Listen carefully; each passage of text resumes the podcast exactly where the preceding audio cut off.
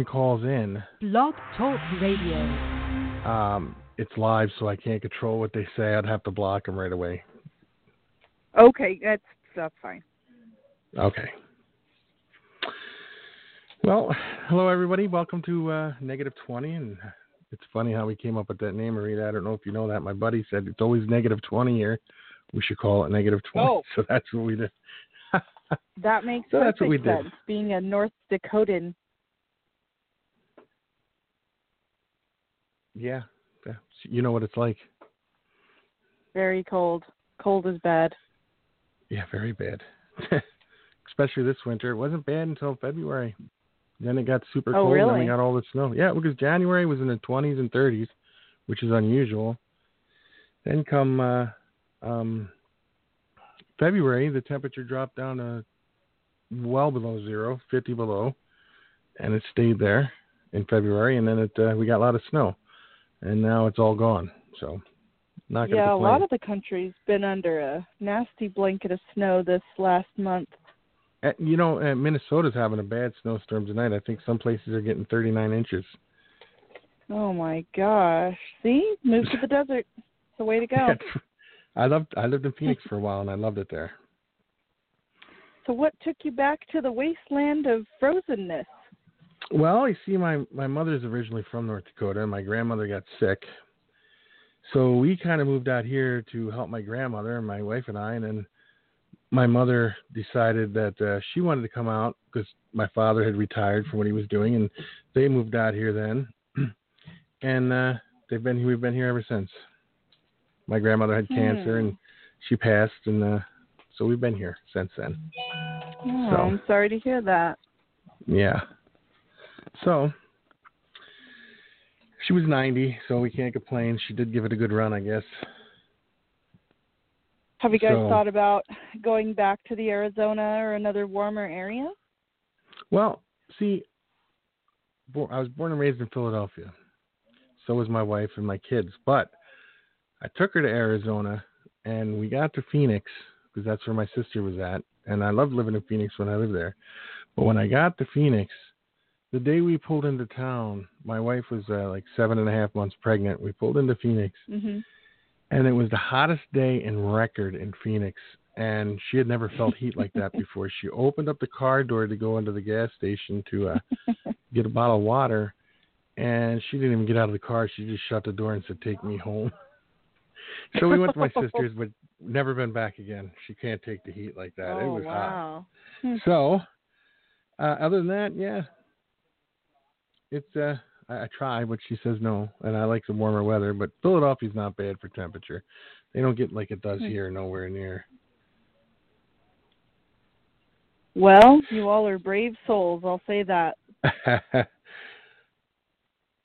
so, uh, how? Let me just ask you a few questions. If we're just going to roll with it, if that's okay with you.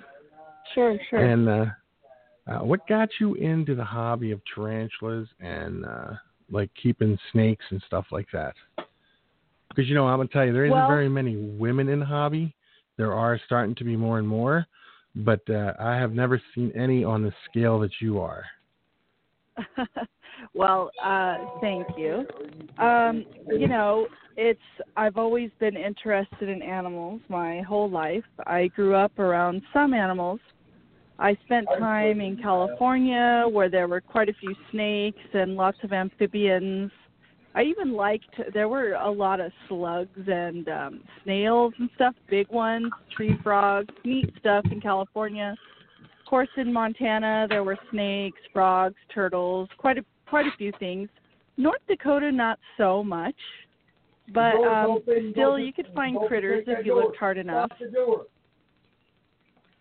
And then when I moved out to the southwest, there were big, crazy invertebrates, giant scorpions, centipedes, vinegaroons, tarantulas, and um I mean it just I just kind of went nuts from there. I was blown away by these huge animals that, you know, just look like aliens walking around your yard and I was just absolutely fascinated. It was neat to see that for the most part they were harmless and just looked totally unreal, but you know were handleable. Um, and I, you know, just I was very interested in um, native wildlife wherever I went, and then in the 90s started getting into uh, exotic wildlife, and then of course, you know, I mean the possibilities are endless from there. So started breeding tarantulas and any reptiles I could get my hands on, and the rest is history. You see what I'm doing now, kind of a little bit of everything. Yeah, you guys, uh, there's a link for her YouTube channel in the uh, description if people want to go. if there's anybody on here that's not uh, familiar with who you are, which I find that hard to believe because uh, everybody seems to know who you are with your oh, wow. YouTube channel and everything. So um, now, um, Cody here, we got like salamanders and uh, some um, turtles and a few snakes, but like you said, not much because first off, the season's real short for them to be out. But uh, right. I suppose down in the desert southwest, you got a much longer, better variety of stuff anyway. Yeah, Um, we do. We've got pretty diverse wildlife, and it's out for quite quite a good period of the year. Yeah, so what was your like? Can can you remember back to when you were a child? What your first experience really was with uh, like tarantulas and reptiles? When did you really realize that uh, you were gonna? This is what you really had a passion for. Well, I I definitely knew that I wanted to work with animals. Um and then I've gone I've always kind of had an interest. I've always sort of had a, a leadership type personality and enjoyed teaching and working with other people. So educating in animals was a very uh natural, you know, um step in that direction. But um I remember hunting the Westwood Hills for snakes when I was very little, not really being afraid of animals like a lot of people were, and just being very inquisitive. I remember collecting frogs and turtles and wanting to watch their eggs morph out. From the time I can really remember being able to walk around and, um, of course, being super fascinated with dinosaur dinosaurs as young as like kindergarten and first grade. So that's like five, six years old, wanting to have my own dog and getting my own dog, you know, at a pretty young age and being responsible for her and our other animals. Pretty young. Yeah, I, find it amazing that most of us, people that are in this hobby, um, as far back as we can remember, we've always been intrigued by the animals. We've always been uh, never afraid of them. Uh, like when I was like three years old, when we would come out to North Dakota here from Philadelphia to visit my grandparents, I would go out in the yard and come in with a snake out of my head, like a garter snake or something. You know, my grandmother, oh no, no, you know, but uh yeah, I was never had a fear of them, and it's kind of uh, ironic that I never did because some people have a just an amazing fear, like in Oh yeah. of reptiles and spiders and things like that. Well, I, I I believe that for the most part that's learned behavior. And I think that as a culture and as a society we're taught even from a religious standpoint to fear snakes, to fear reptiles, to fear scaly things. And um of course the media vilifies, you know, ridiculously uh reptiles and spiders and things like that. So I really feel a strong passion to kind of go against that grain and really teach people that you know not only should they not be killed if they're discovered but they're actually incredible and and gentle and amazing animals.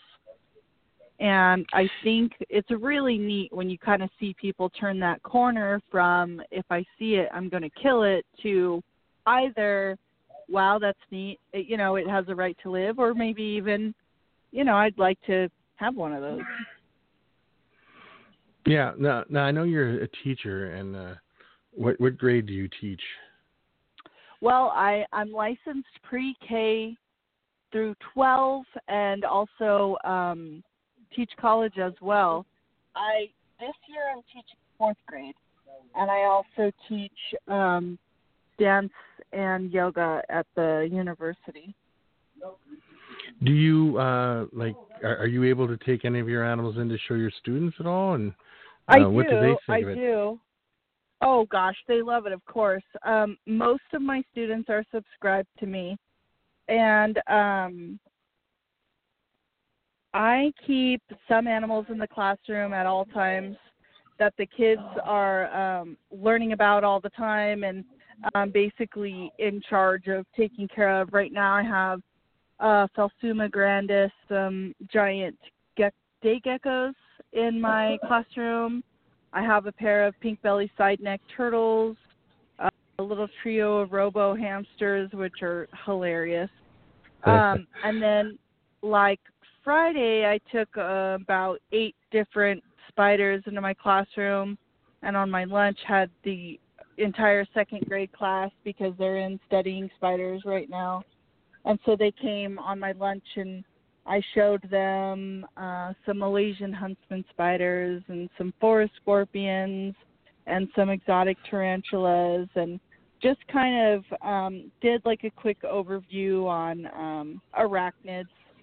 Tuesday, I'm going to the high school at night to go give a presentation for their math and science night. And then Thursday, I'm doing another thing for second grade on my lunch. They're studying desert and they're going to take a field trip to the Living Desert Museum. So first, I'm going to give them a little breakdown of um, they're going to look at some some desert wildlife, and so yeah, I, I do a lot in the schools and uh, around the city, like for Boy Scouts and things like that.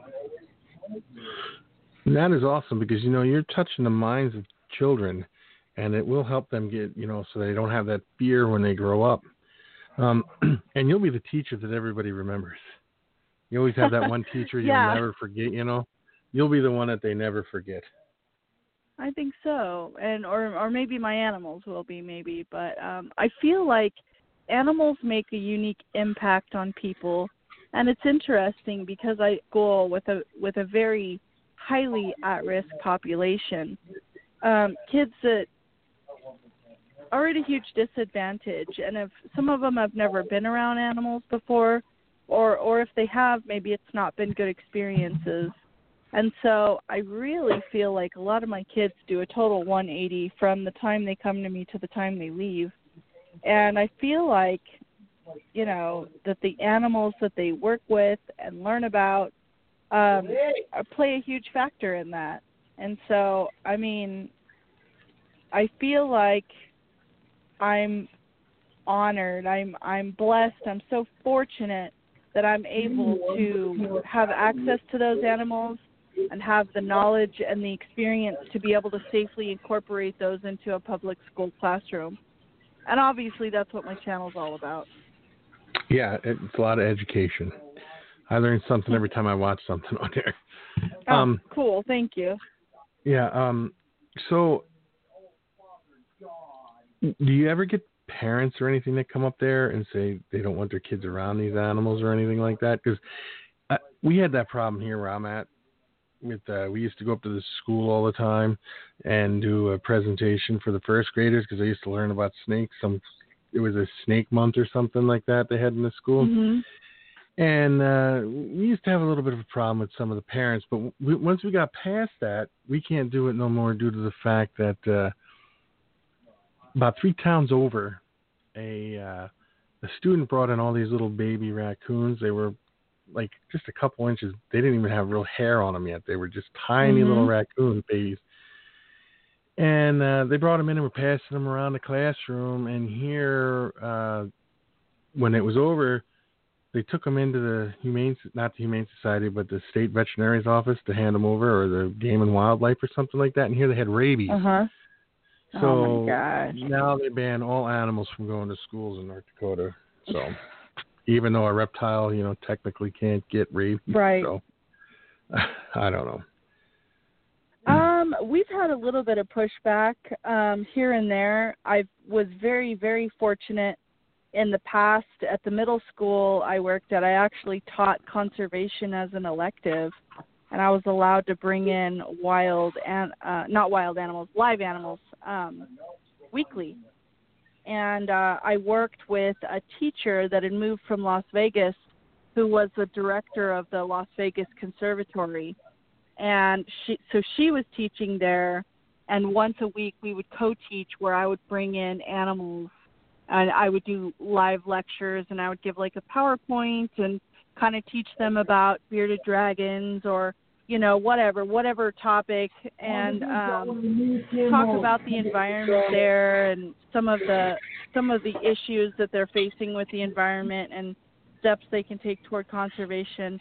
And then like the last 45 minutes the kids would just get to touch the animals see the animals ask questions and um you know we do a live q&a where they could actually come up and um you know see the animals and touch them and stuff um I've been I've been pretty lucky. I mean, I feel like I have a a strong reputation that I kind of built up before I ever met any of these principals.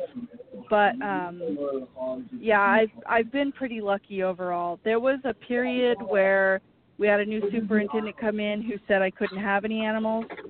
And so I didn't have animals at the school for a period of time, but we made do the kids watch the channel at home. You know, we would still talk about stuff. I'd take them out in the courtyard and the playground and the park as much as I could. Okay, well that's a good way of getting around. I suppose you could have even did a, a presentation at home and then had them watch it at school. I don't right. know if you guys can do that there. as long as it ties in with a lesson we can obviously we can't just sit around and oh, you know yeah. watch videos that don't pertain to you know the lesson at all you know.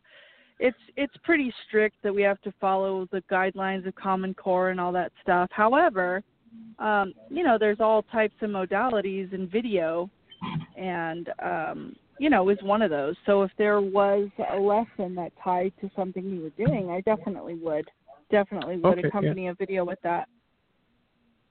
That's uh that's good. I'm I'm glad that you know there's at least I'm sh- glad that you're a teacher and you're able to touch the minds of children because it does help in the future later down the road.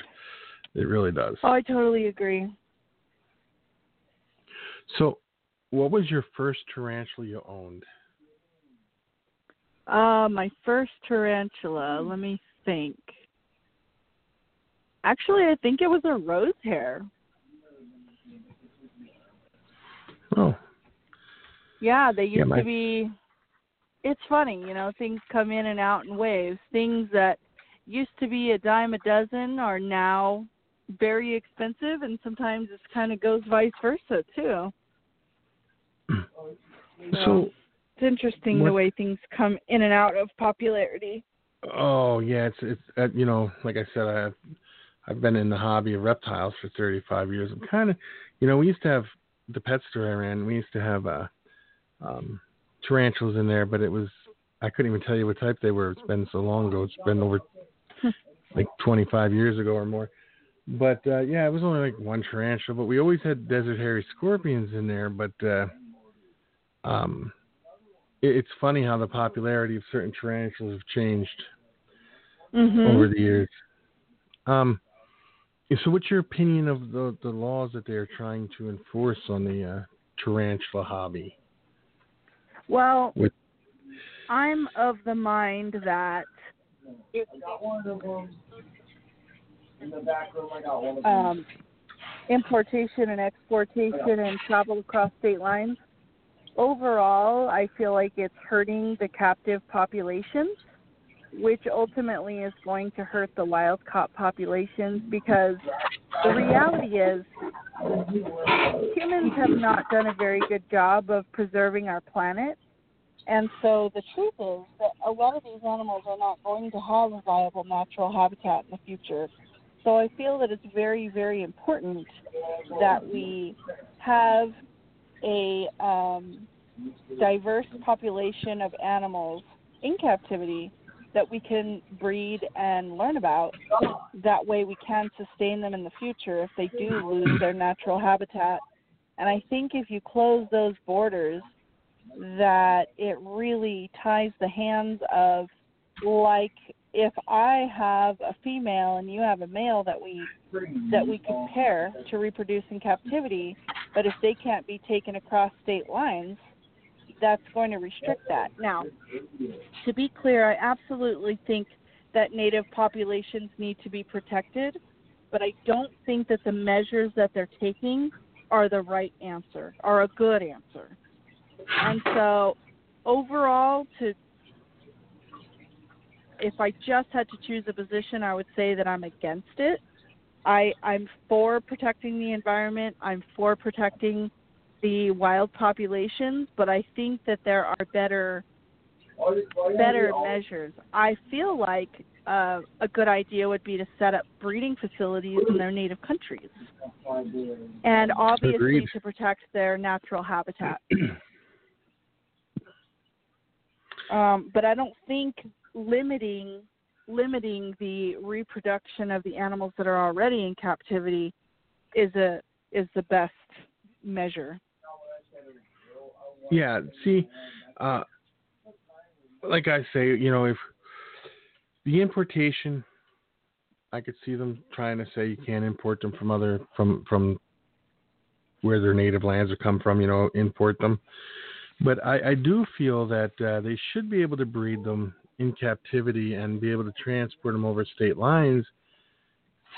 But I could see where they think that if you do that and you start moving animals, you'll import them somehow and Right. but I don't. I, I think they go a little too far sometimes. Uh, like I always say, we are going to protect our. We're going to re- protect species into extinction. Like the, the there's garter snakes out there in California that uh, are so Right. protected that uh, they yeah, only live like in the such a San small Francisco area, garter. That's Yeah. yeah, and you can't even look at. I mean, you can look at them, but if you touch one, you're in trouble. Right. trouble. yeah, And right. I think if they let the hobbyists get a hold of some of these or started up some kind of breeding programs, I think they could, you know, bring the population back up somehow. Mhm. But well, uh, have that, you read The Invisible Ark by Dave and Tracy Barker? no, I have not. Oh, it's so good. Basically, well, I'm sure you know who Dave, Dave and Tracy Barker Absolutely. are. Um, I know exactly. yeah. So they wrote a book um, not too long ago. I want to say within the last ten years, although it might be older than that. Maybe I just wasn't aware of it. Got it right here. I'll look at the copyright date. Basically, the it's uh, it's called the Invisible Ark in Defense of Captivity, and um, let's see, what year was this published? Um, I don't see. 2014. Yeah, so pretty recently, within the last five years. Um, what they do is they write a book to anyone who is concerned or has uh, needs an educated opinion, and they basically speak very plainly about the importance of every little boy who has a leopard gecko and every old lady who has a money tree or a Venus flytrap or people, you know, who have 50 or 60 snakes, how all those people together form a network of privately funded, um, dedicated plant and animal caregivers who are supporting the animals themselves individually, who are caring for the animals every single day, who are learning about them, who are reproducing them all on their own dime, which is an effort that is what zoos could do times 10,000. Um, all of us working together, we're we're a huge force of nature and an important one. And what they talk about is if our liberties are removed and we're no longer allowed to do that, it's going to hurt all of those populations of all of those plants and animals because they won't have a natural habitat in the wild, many of them, uh, in the foreseeable future. Now, obviously, I don't want to be pessimistic enough to think that you know the whole Earth is going to go down in fiery flames, you know, within the next 50 years. But the reality is that we are we are we're causing more species of animals to go extinct in this last 100 or 250 years than in the last, you know, 100 years. just because we're so destructive. And the more technologically advanced we become, the more destructive we've become. They say we're going through a sixth mass extinction, and it's definitely humans' their fault. Oh yeah, definitely. I mean, we're We could- we're certainly the worst, you know, most violent, most destructive animal this planet's ever seen. And you would think we'd be smarter than that because we're the most, we are the most intelligent of the animals. You think we could figure out, you know, how to save this stuff? I guess I don't know. I was watching a show that we're at a tipping point with the oceans due to the fact that all the fish in the ocean, with all the weighs more than all the fish in the ocean do combined. Right. That's how much Mhm. plastic there is in the ocean. It's crazy. I, I think they should outlaw plastic completely for bottles and stuff like that. I really do, or at least one-use plastic stuff. You Right. single-use They're actually plastic. doing that in California right now. I think by 2021 they're going to outlaw the use of single-use plastics. Yeah, that's that's good. At least it's starting to go in the right direction. Right. Um, yeah. Like, where do you see the hobby? And this will go for your reptiles and uh, your uh, tarantulas or your inverts, because I know you got more than just tarantulas. You got centipedes and everything. Where, where do you see the hobby on this stuff in, like, let's say, ten years from now? Well, um, you know, there are specific species of animals that kind of rise and fall out of popularity. Um, I see ball pythons continuing to to to grow because of their easy nature to care for. They they're a good size, and the the morph market.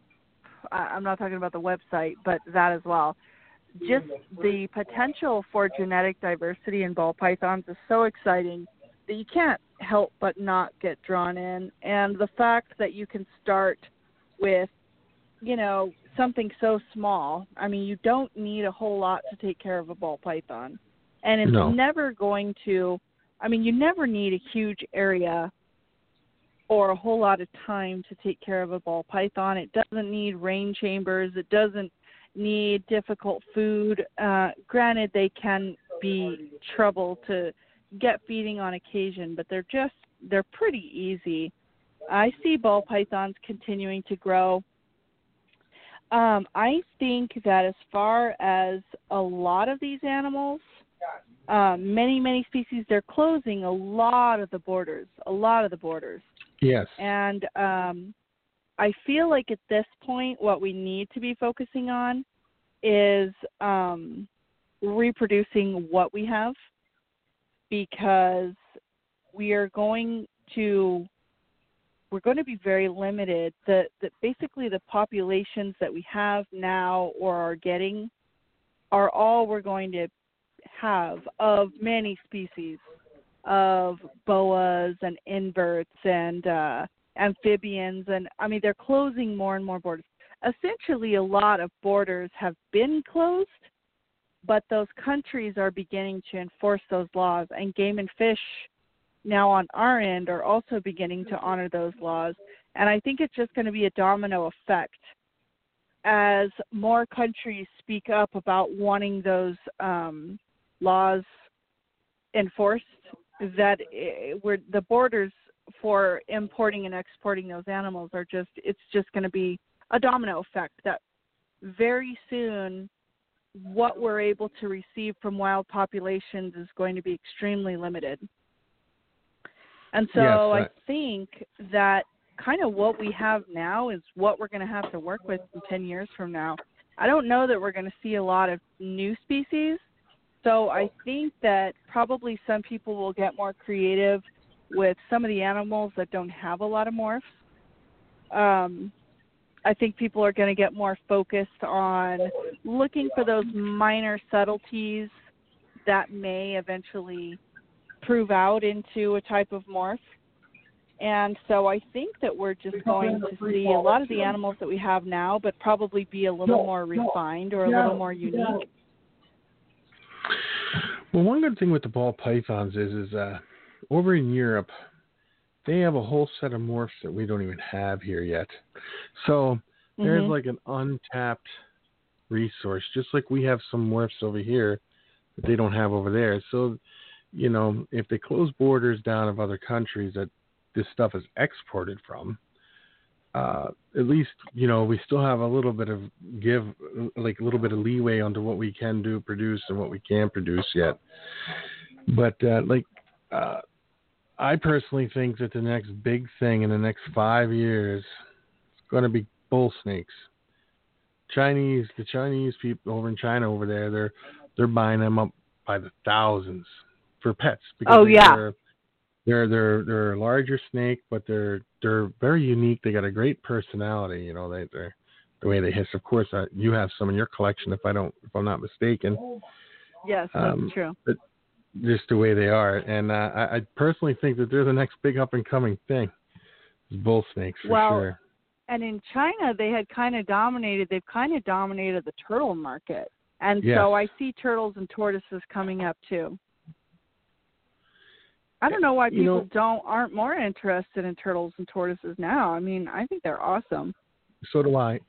I think it has a lot to do with space.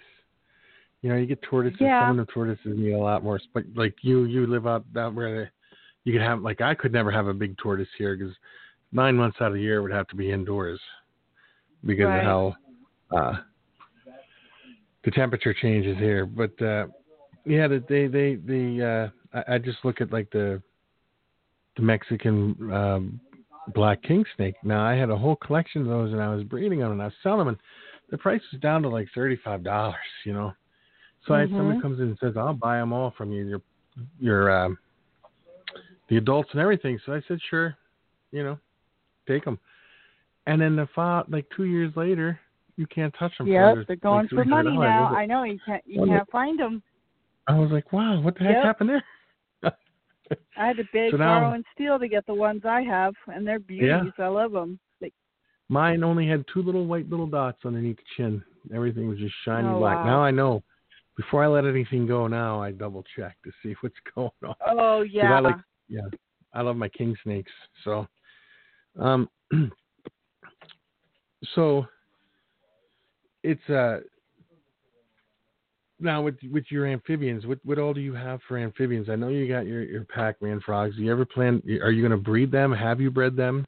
And if you have bred them, what is the technique you use? Because I know some people have a hard time with that. Although there are a lot of Yeah. people that do do it very well. Um, so right now for amphibians, all I have are puffins, pixies, pipa pipa. Let me think. I think that's it. Um, I have bred the Pac-Man, but it was before.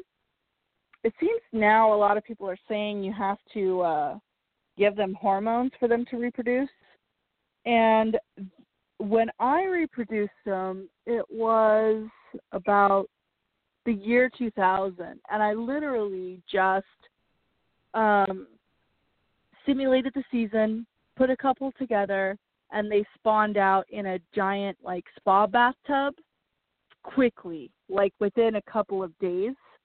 And those froglets, those tadpoles morphed into froglets in four weeks, the entire process. That's and it was it was absolutely insane. And um a, c- there was some cannibalizing going on. Um and you know that happens in nature and it was unfortunate but you know a lot of those a lot of those little tadpoles they you know they don't swim right and there's just the numbers are massive. So in nature some of those tadpoles are those are food for the other ones. And uh i was i was pretty successful with that. I definitely want to reproduce pac-man again.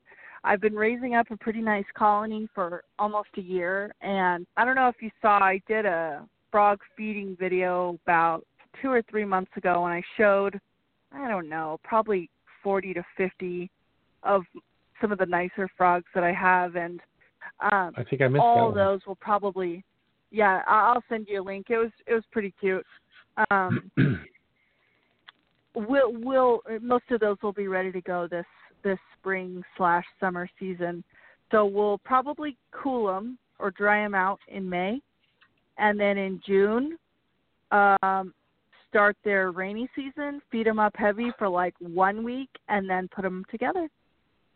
And we'll breed pixies this year too.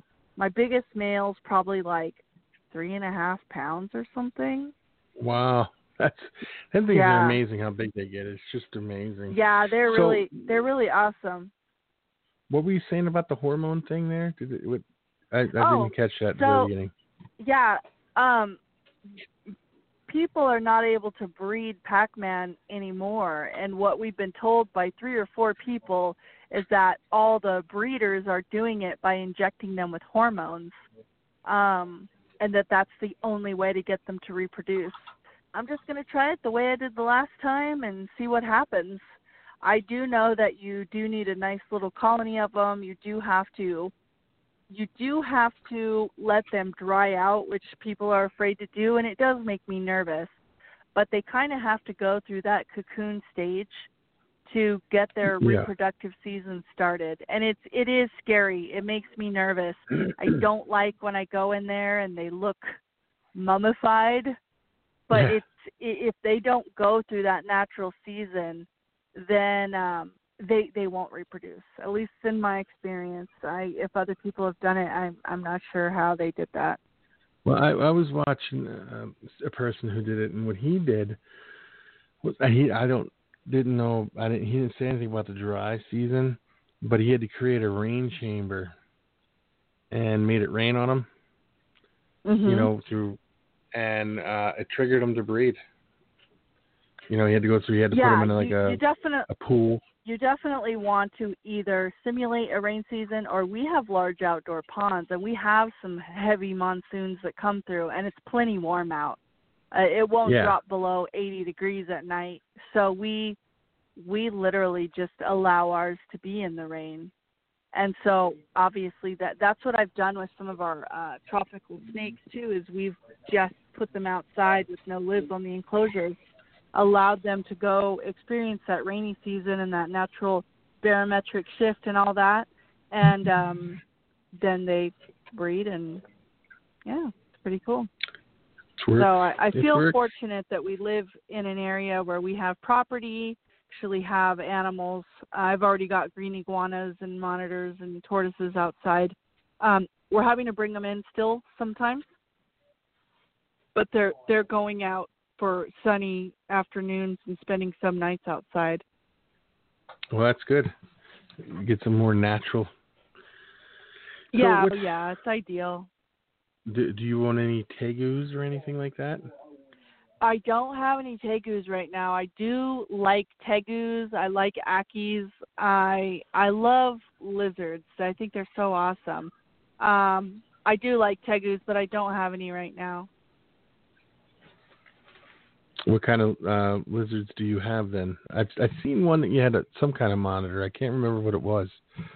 Should have did my Um, research better. My my biggest monitor that I have is uh, an Asian water monitor that was reproduced by uh, Kevin McCurley of Nerd, and he was kind of a rescue. I don't want to make it sound as if he was uh, neglected or anything like that, but he had become quite an escape artist. There were some uh, good reptile keepers that lived in town um, that that knew what they were doing, but he just was a real handful, and he kept trying to bust out of. They made some really nice enclosures, but he just was too too smart, and they were working all day, and so he escaped out of their yard, and he got loose and got out in a river, and there was a big old. He, they lived in the city in the historical district, so you know he was walking up and down the streets, just terrifying people, and then he got into the river yeah, so it was like in the newspaper that this, you know, there was this, you know, attack lizard, you know, roaming the city and he was pretty big already by that time. Um so when he was after they they actually found him and got him back and after that he was completely wild and they never really could work with him easily again and they just didn't feel like they had enough room at their place.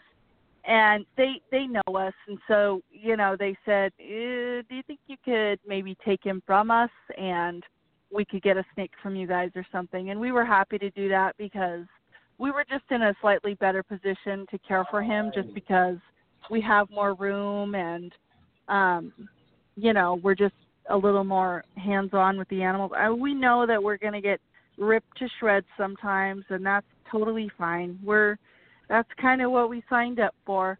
I don't know if you've ever noticed, but my arms are all scarred up, and I don't try to show that. But if you ever meet me, you'll see that I am actually, yeah, just from iguanas and monitors and all kinds of stuff. Just you know, yeah.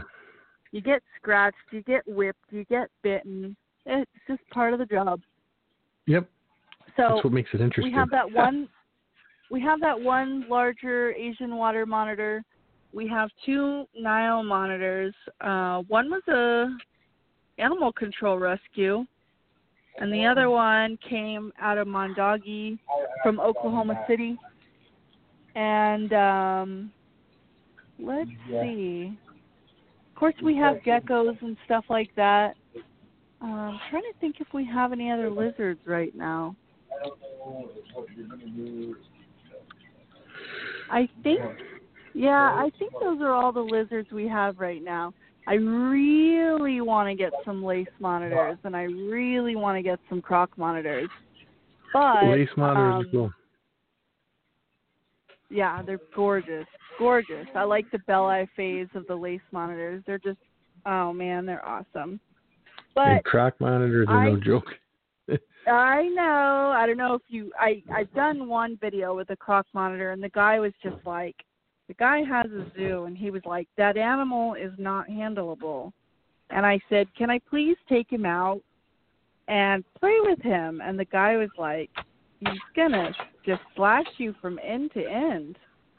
And he said, I have a glove, but if he gets out, if he twists away from you, you're gonna regret it and he said but if you want to if you want to hold him you can i guess you know you know what you're doing. And so you know you can see in the video that i'm really struggling to hold on to him but i got to hold the croc monitor and he did not slash me. He tried but he didn't. And um so that was you know i mean those are awesome and they're beautiful and amazing.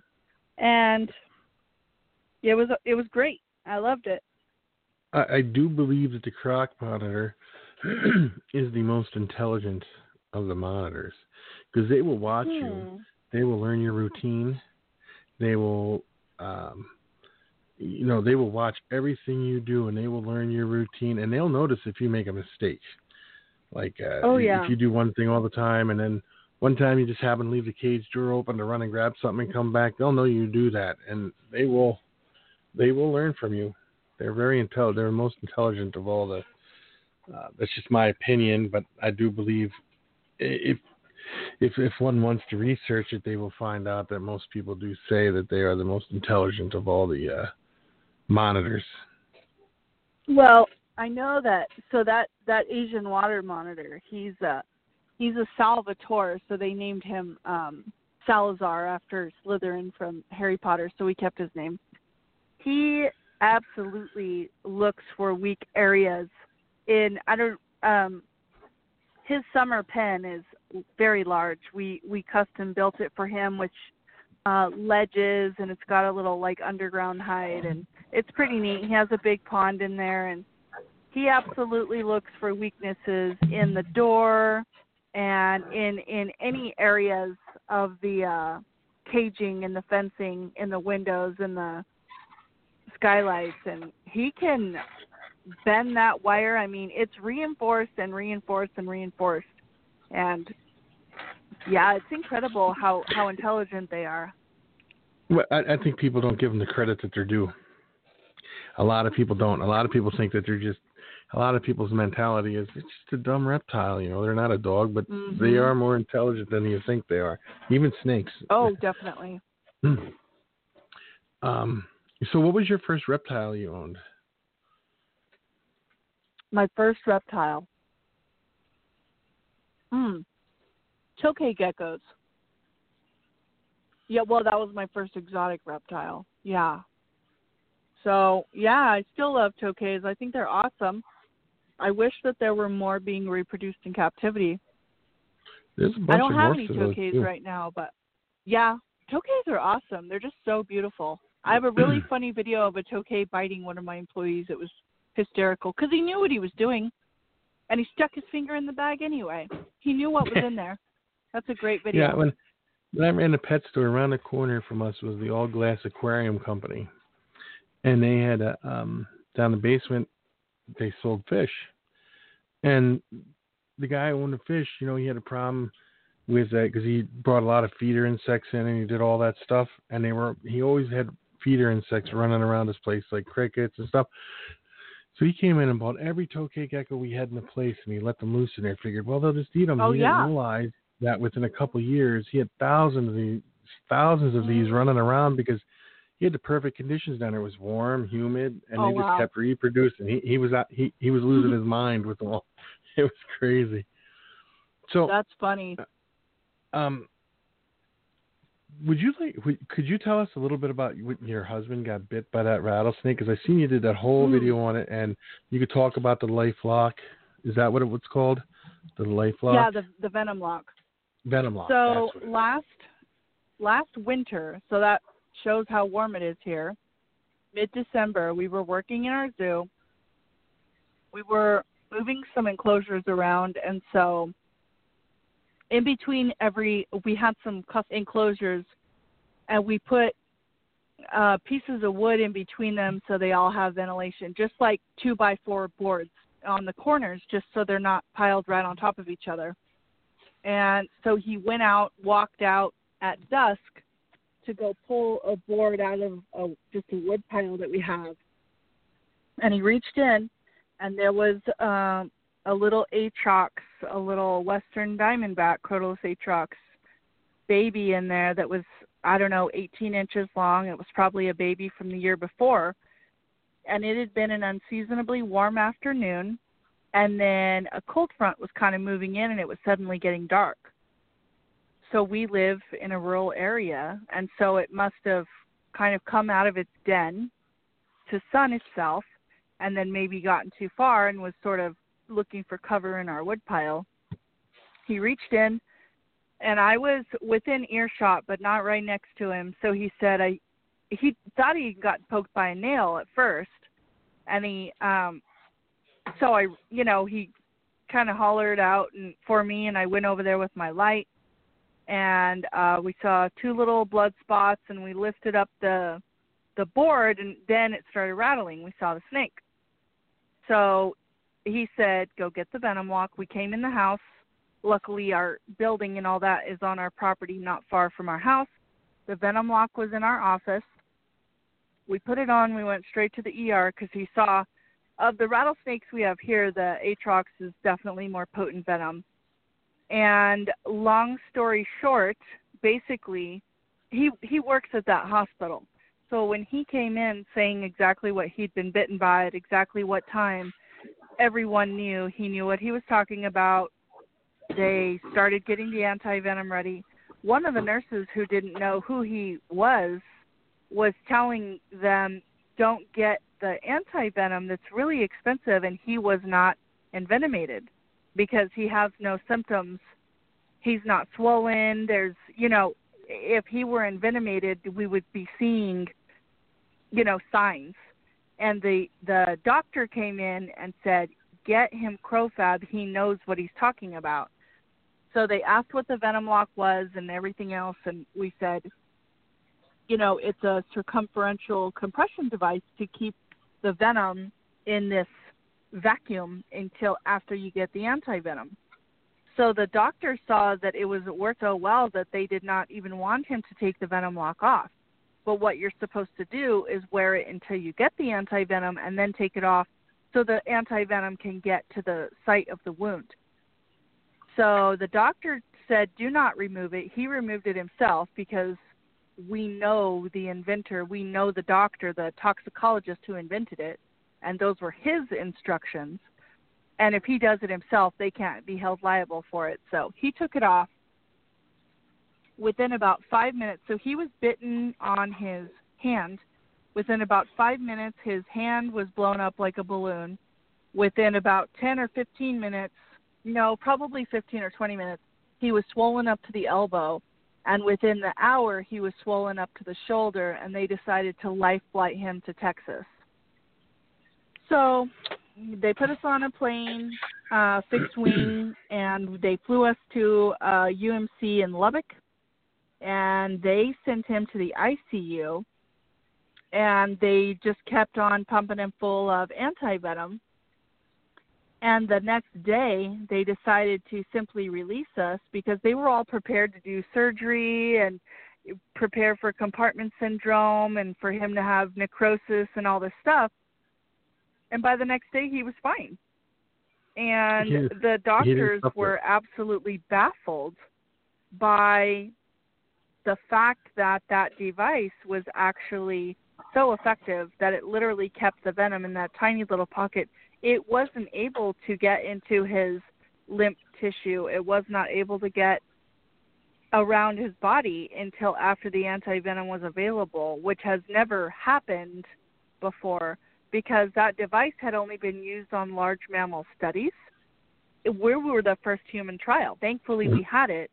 And so um, the doctors all were absolutely dumbfounded at, at its results. I mean, so it was very interesting. It was, I mean, obviously that wasn't something we did on purpose, but we were thankful for the Venom Lock. And, um, so we have them. People can order them from us. They were the the manufacturer and distributor is Tongs.com. Uh, you can order them on Ana- A- Amazon, and they're called a Venom Lock L O C C because it's a localized um, circumferential compression device L O C C. So yeah, it was amazing. It was really incredible. Something I'll never forget.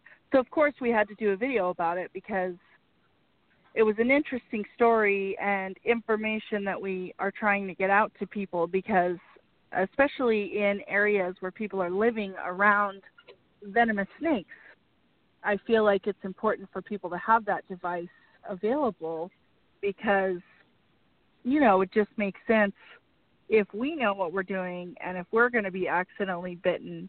uh, We we weren't really paying as much attention as we should have been because it was the winter time. Of course, in the summertime, we flip boards, you know, with our toe of our boot or with a snake hook or something. But because it was the winter time, we weren't really thinking about it. And so, obviously, when you live in the desert, you probably need should be vigilant year round. But it was it was an interesting interesting experience. Well, there's proof that it works.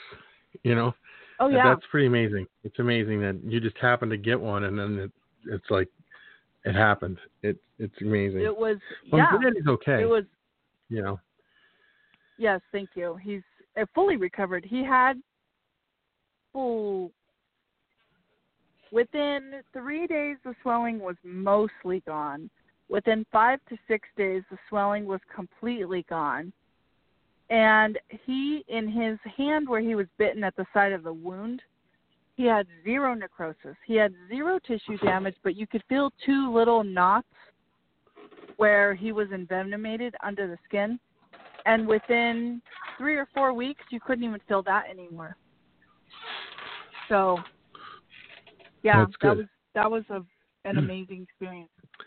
I had uh, read a article that uh, the person I can't remember who wrote it, but they were they're they're uh, I think it was uh, Sean Bush, if I'm not mistaken. yeah are you talking about the article that sean bush wrote about um debunking all the venom suction devices No, no, but I'm pretty sure it was him though. He was talking about how th- th- right away when your arm swells up from a bite or your leg, they want to do a fasciotomy right away.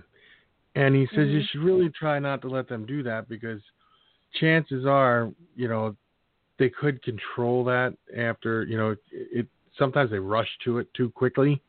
Mhm. you know, as you've seen, your husband's arms swelled up, and you see how fast that Right. can you compartment syndrome. But he was talking about how you need to really think about that before you let them do that, because of the sometimes the damage that they do doing a fasciotomy is worse than what would happen if you just let it let it let the swelling go down on its own.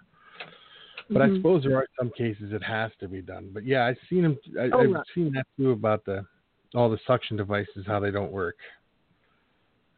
Well, they don't because what happens is that venom goes into your lymph system, and there's no way to suck the venom back out.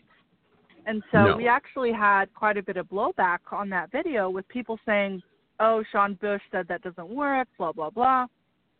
And interestingly enough, this device is not a suction device.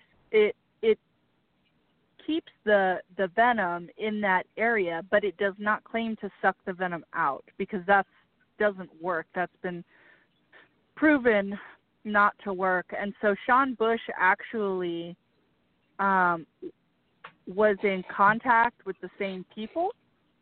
He actually is the one that referred the toxicologist who invented this device to the manufacturer saying that could actually work and I think it needs to be manufactured and put on the market. And so I, I'm not saying that Sean Bush endorses that product because I don't know that he's had any um, feedback once he saw it completely made, or um, obviously, unless he's seen my husband's medical records, which we have.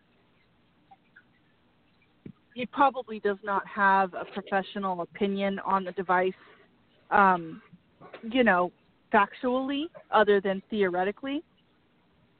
But Yeah. um, yeah, it's unfortunate that people were attempting to use the vacuum, the suction devices for all those years.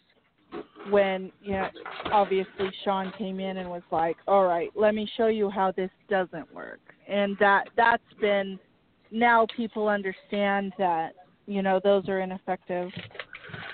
Well, that all started with the movies with people sucking it out. You're when you get bit on the movies back in the oh old yeah, western movies. you know, yeah.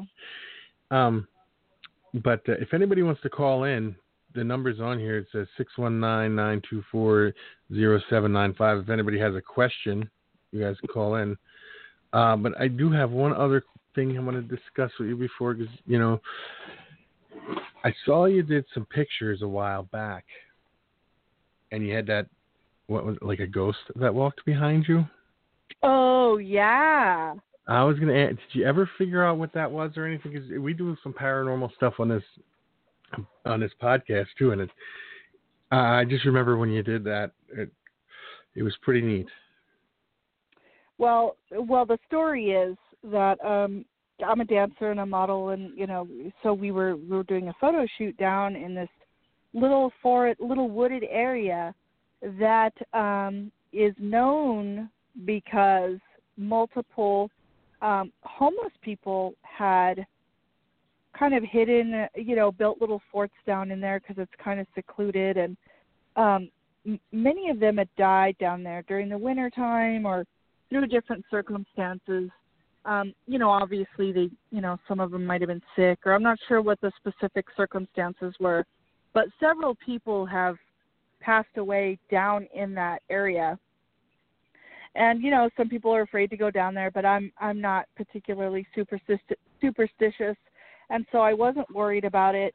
And so I had it was myself and about five photographers who were all um, shooting pictures from different angles and um, I think we so we had a roll of digital film that I was looking at on the computer and I was just you know I'm sure you know that when during a photo shoot you know maybe a hundred or a thousand pictures are taken and then you know you find like the top five pictures that are just really you know beautiful angles beautiful light whatever where where all it all works out that it turns out to be a really amazing photo so i was just kind of click click click click click click you know going through all these photos and there was a, a series of them that were taken in like a kind of a sports mode because i was kind of moving my arms, doing like some dance motion. Sure, that exact second, that was just the perfect moment. And so it was kind of like a,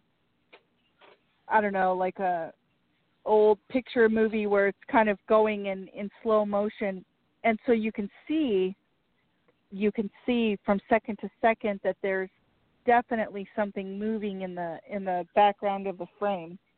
So my husband said, "Well, what what was that?" Because I was just scrolling through the pictures, and I stopped, and he said, "I I don't know. I thought I saw something uh, like a I don't know, someone in the background or something."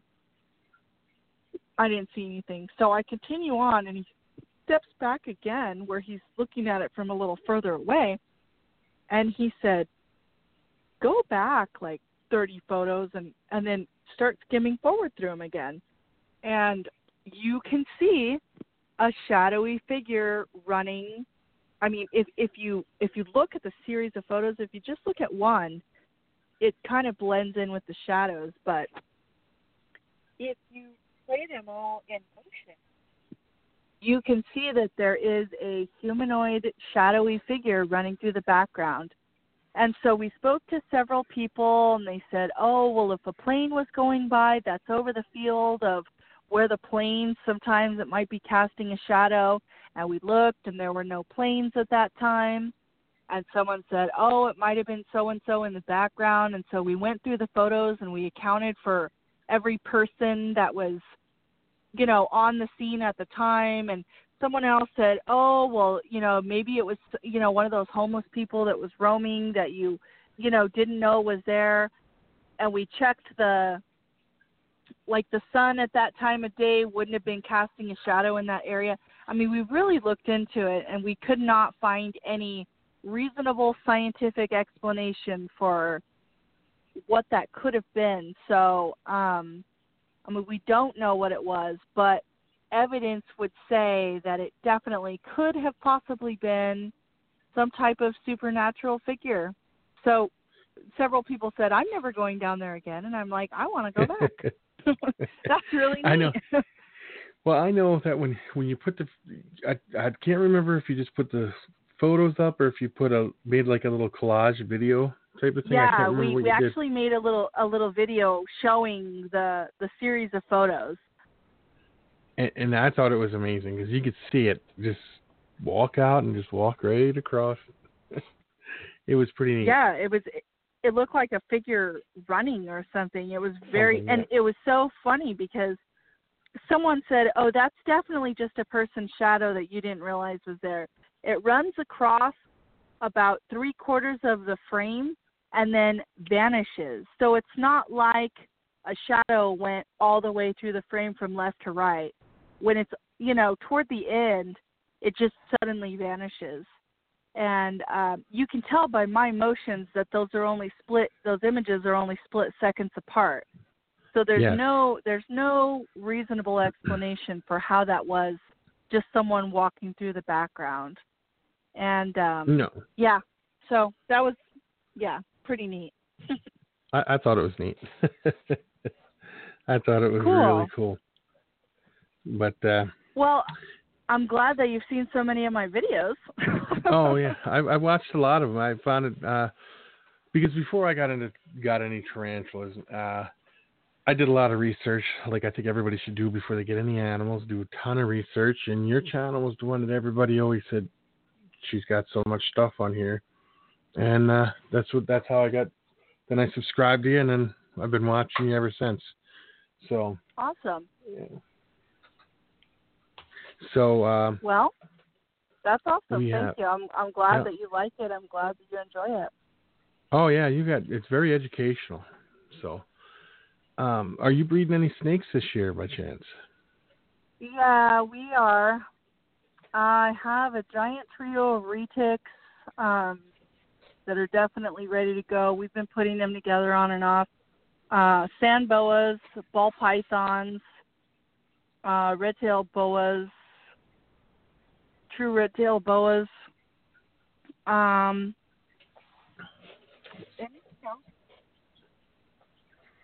oh yeah, some of my bur- bigger Burmese pythons, uh, bearded dragons, sugar gliders, horses, mini horses, and mini pigs and micro pigs. We do have a caller. Of course, tarantulas. Oh, of course. I do what? I said we do Yeah. have a caller. Uh, Oh, cool. Five four one. Do you have a question?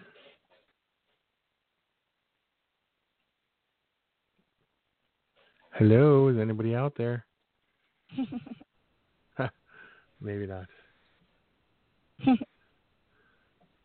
so, yeah, um, it was great to have you on um, because I know you got to get up early in the morning, uh, and it's kind of getting late. So, is there any like? Well, thank you Anything- for having me. This was Oh, I haven't done a ton of podcasts, so this was fun. oh yeah, it was it was great to have you on. Um, do you have any advice for anybody thinking about getting into the hobby before we go? Into either oh, one, yeah, reptiles or absolutely. Yeah, it's it's really amazing, totally fulfilling. Um, I highly, highly recommend it. If you're interested, you know, read, watch videos, uh, do whatever you can. Find something you find interesting, and of course, learn about it. Learn as much as you can about it. Get obsessed over it. Find out how to take care of them, and if it's something that you think that you can do, try it out. And um, try to have a plan B if you know that it may not work out. Know that your cousin's going to take it off your hands, or that you know that your uncle's the manager of the pet store, and that he'll let you exchange it for a fish or something. But yeah, learn as much as you can. Obviously, we're living in a day and age where knowledge is right at your fingertips. Watch videos, read books, talk to people, go to an expo if you have something like that close to you. And if it's something that you're confident that you can responsibly care for, learn about its lifespan. That's something people leave out. They learn about what cage it needs and what it eats, and then they get it and find out it lives for 120 years. find out how long it lives. I, and I it- have to yeah, if oh, go ahead. Sorry. go ahead. No, I was going to say you, you did say one thing there that was that you're the first person I've ever heard say that. Have a plan B, just in case you can't. Well, you find out it's more than you can handle. Make sure you have somebody who is willing to take it before you get it, because a lot of people get these and they're like, "What do I do now?" That's how a lot of things get put out into the wild. Yeah, and you know, unfortunately, no matter how great you are, sometimes circumstances change. Um, you know, maybe you find out that the place you've lived in for 5 years, your landlord's going to sell it. And so you you have to move into an apartment without any warning or something. You never know. I mean, you never know what's going to happen in life. I believe if you're ever going to adopt an animal that you should intend to keep it for its lifespan. But I'm things happen. Th- things happen sometimes, and I understand that. And that's how a lot of animals come to us, and that's how a lot of animals get abandoned or or released into the wild when they shouldn't be, like you said. And um, you know, around here, a lot of those that means people hitting us up and us either taking it or fostering it. But you know, there are people like that in a lot of areas that um, or even animal control, you know, and then they can obviously, you know, adopt it to an appropriate owner. And so, yeah, you know, kind of look into the options in your area for what, you know, what you could do if in the case that things didn't work out. Um, like I The, said, a lot of people in our area know that that means coming to us and we'll either find it a home or, or something. Yeah, and that's good. At least they know they have somebody they can turn to for help. Um, uh, Right. the only other thing I could think of saying about that is that uh, you know don't just watch one or learn from one source. Check many sources because that one source you may check may be wrong. Mhm. Or Well, uh, um, you know, what what works for that one person in that one area may not work at all for for that same species where you live. Yeah, definitely, you know, look into more than one source or maybe they have really outdated information or or maybe they don't know how to take care of it at all. So yeah, Well, definitely I- look into multiple sources of information. and things change all the time, like you said about information. So, well, I would like to thank you for coming on. Um, it was great to have you on. Uh, maybe we'll have to do it again next time, another time, and because uh, I'm sure that uh, I'll be getting bombarded with questions that they want me to ask you, even though they didn't call in. Right. It happens every time. Oh, that's funny. Well, I'm I'm more than happy to answer questions. Obviously, they can check out my channel or email me at deadlytarantulagirl at yahoo.com. And you have, you know, you and I message. So if you have a question, you can just ask me. Um, but also too, um, you're going to be on my channel soon, so your listeners can be looking out for that. Yes, that'll be fun. So. Uh, awesome. Well, thank you for coming in, and uh, you have a great night and a great week ahead. Yeah, you too. Thanks for having me. All right. Thank you. Have a good night. Bye. Uh, you too. Bye.